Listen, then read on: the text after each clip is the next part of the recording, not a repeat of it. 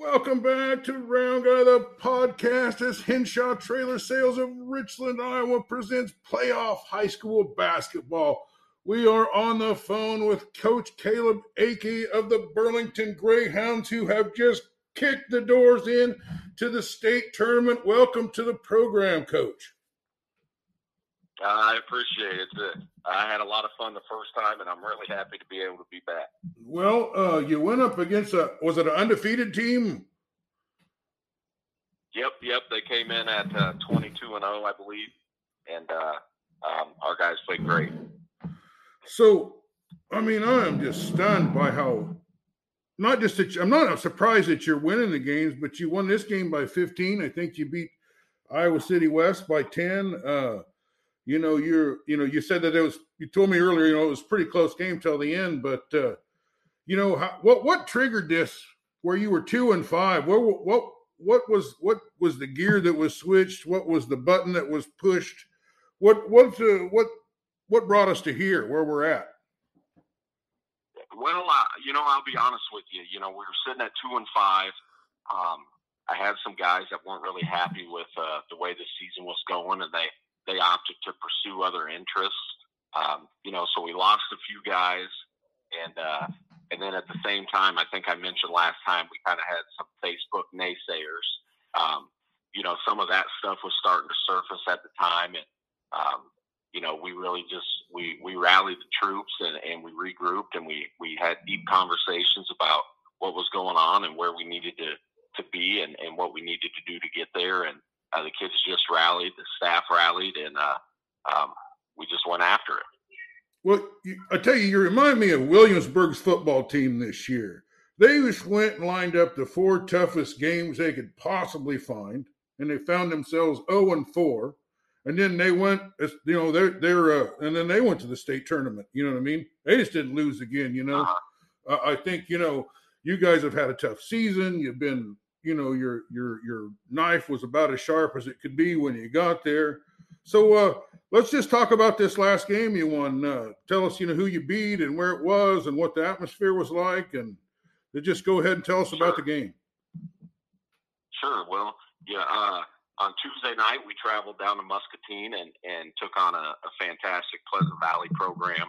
Um, you know, again, we had talked last time. This is uh, the farthest that we've been as a program, you know, since 2002. And uh, um, I think for them, it's been 2017. So uh, it's something that uh, uh, they had a lot of tradition going for them, um, you know, but we came in motivated and uh, we had just an absolutely outstanding crowd. You know, when they introduced the starting lineups, I thought our crowd was was pretty impressive, and then Pleasant Valleys just went crazy, and I thought, oh no, we're going to lose the crowd battle. And the next thing you know, the game started, and and our people went crazy, and it was uh, just absolutely.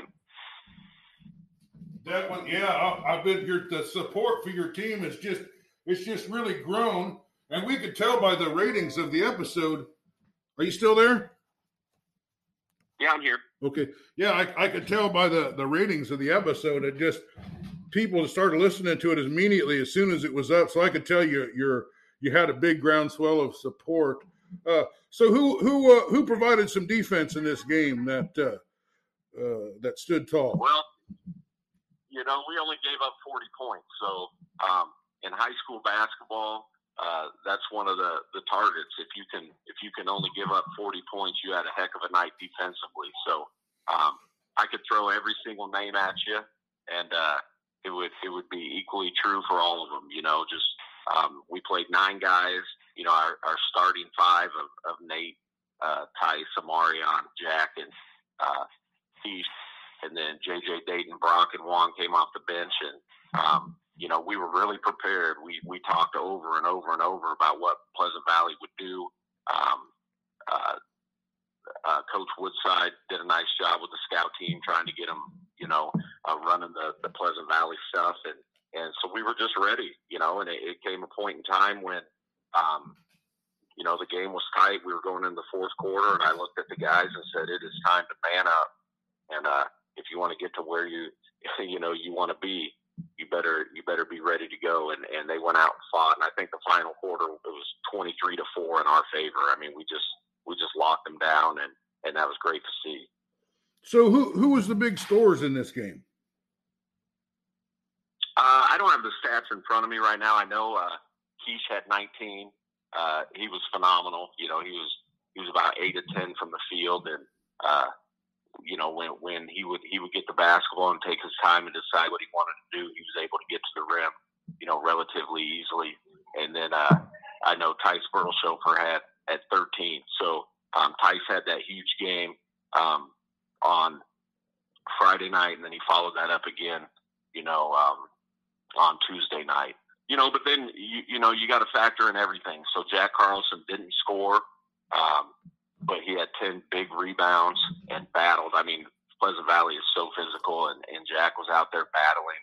Um, you look at the score sheet, and Dayton Walsh only had three points, but my gosh, when that when when he hit that basket, it was a crucial time. So, um, you know, and, and I'm not trying to to overlook anybody, but I could just keep going with that. You know, I mean, the scoring's great, but there are so many aspects to, to the game that that were important, well, um, and everybody had a role. Well, let me ask this: Who come off the bench and did something that that gave you a spark, or uh, spotted a starter and get them some rest, or something that played pretty well?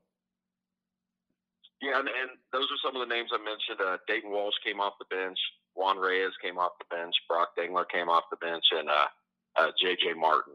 So um, you know, I, and I know that over the course of the season, you know, kids want to play and they're not always getting the minutes that they want, but uh, they came in and did their job. Uh, a couple baskets here or there. Uh, JJ came in and, and uh, uh, guarded their, their best player for a little bit and, and absolutely shut him down. Um, you know, Brock and Juan had a couple big baskets. Then I mentioned Dayton's three from the corner um, at a crucial time. So, I mean, those guys were huge. And what's even better than what they contributed on the floor is the way they contributed off the floor. You know, um, as soon as they get back to bench, you could you could tell that maybe they were disappointed they weren't in the game, but they were they were right back with it with their teammates cheering everybody on, and their attitude is spectacular. So uh, let me ask you, who, who who are some of their players that were giving you a tough time, and some of their outstanding talent that they had? Well, I'm you know I'm only going to focus on one, and it's no disrespect to to all of them. It's just uh, the name I remember, and uh, that kid is is Ryan Dolphin. Uh, he had 15 points in the first half, and I mean he's so quick, and he's a little guy. He's only five eight, but he's so quick and strong. He gets any shot that he wants, and um, those 15 first half points hurt, and uh, that was that was kind of the halftime talk, and and we got to contain him. We knew that coming into it, we weren't doing our job. And in the second half, we held him to two. So um, that was an exceptional job by our guys on defense. Well, uh, you going to the state tournament is for the first time in uh, my favorite decade, the '80s, I believe. Yep, 35 years since '87, and and that team that team won the state title. So that was the last time Burlington was at state. So it's uh it's uh come around again. Uh, so who what what seed did you get? Who do you play? Where's where's the game? Sure. Um, we did get the eight seed, um, you know, which is uh, pretty par for the course. I, I pretty much expected that. You know, um, our schedule was not as strong as the other schedules, and, and when you factor in our wins versus schedule and things like that, you know, I knew we were going to be the eight. Uh, we we drew the number one seed, Ames, um, Ames Cyclones, I believe, and and uh, we will play them at uh, Wells Fargo in Des Moines on next Wednesday at uh, twelve fifteen. So um, we got quite a task ahead of us, and uh, we don't care. You know, we're happy to be there. It's game four of six for us on this tournament run, and uh, we're going to go give them everything we got. Well, you give everybody everything they can handle, and then some so far. I, I kind of think it's a, you know, you're you're suffering from what I call Southeast Iowa Rodney Dangerfield syndrome. You know, we just don't get no respect at all. But uh, you you give them everything they they got coming. I'm sure of it. Uh, what what is the who who are some of their players that might though give us some trouble? Uh, they got a young man named uh, Tamin Lipsey. Uh, he's about a six-two player, and uh, he signed with Iowa State. And um, you know, again, similar to my my Pleasant Valley reference, I don't, I'm not sure of the other kids' names off the top of my head. Um, I got their numbers down, but not their names. You know, um, I know number 23. He's a he's a Division One athlete. Um, you know, number 52 is a big Charles Barkley type player. Number 20 is a six seven uh, shooter. You know, so um, you know they got dudes everywhere, man, and and that's okay. You know, we knew that's what we were going to get. Uh, that's what you want. You want to play against those guys because that means you're at the state tournament. You're at the highest peak you can be. So um, we're just blessed to be there. And uh, again, we will respect their talent, but at the same time, we're going to go do us and, and be us. And, and uh, like I said earlier, give them whatever we got. Well, what do we got to do to uh, to win this game? Well, you got we got to stay the course. You know, um, we're going to put a game plan in, and uh, you know, obviously, we're going to have some things in our pocket that we can re- revert to if needed. Um, but you know, at the end of the day, we just got to stay level-headed. You know, don't let the situation get too big. You know, that arena is huge. Uh, the fans are hyped up. You're playing at noon instead of at seven. Um, playing against a team you've never played before. You know, those things can all get in your head pretty quickly.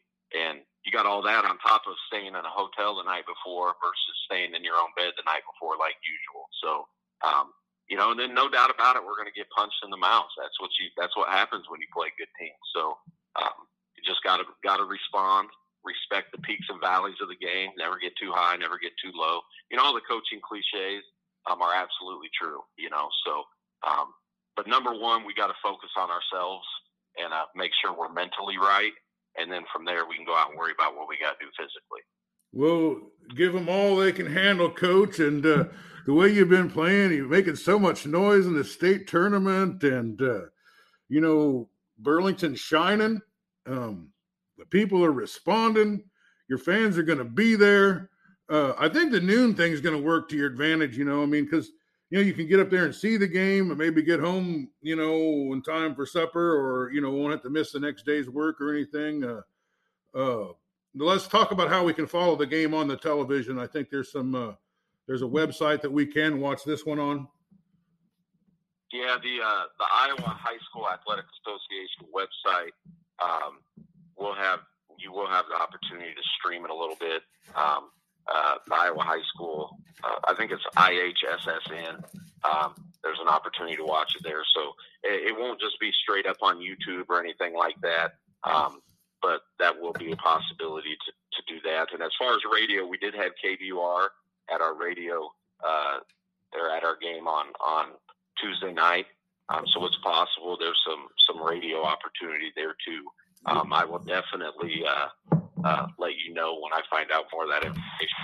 Put it out there. Okay, and if we and uh, we'll we'll be doing update shows again. So if we we do get some more information, we'll put it out. But I really appreciate uh, the radio getting behind you. Uh, appreciate the team getting behind you.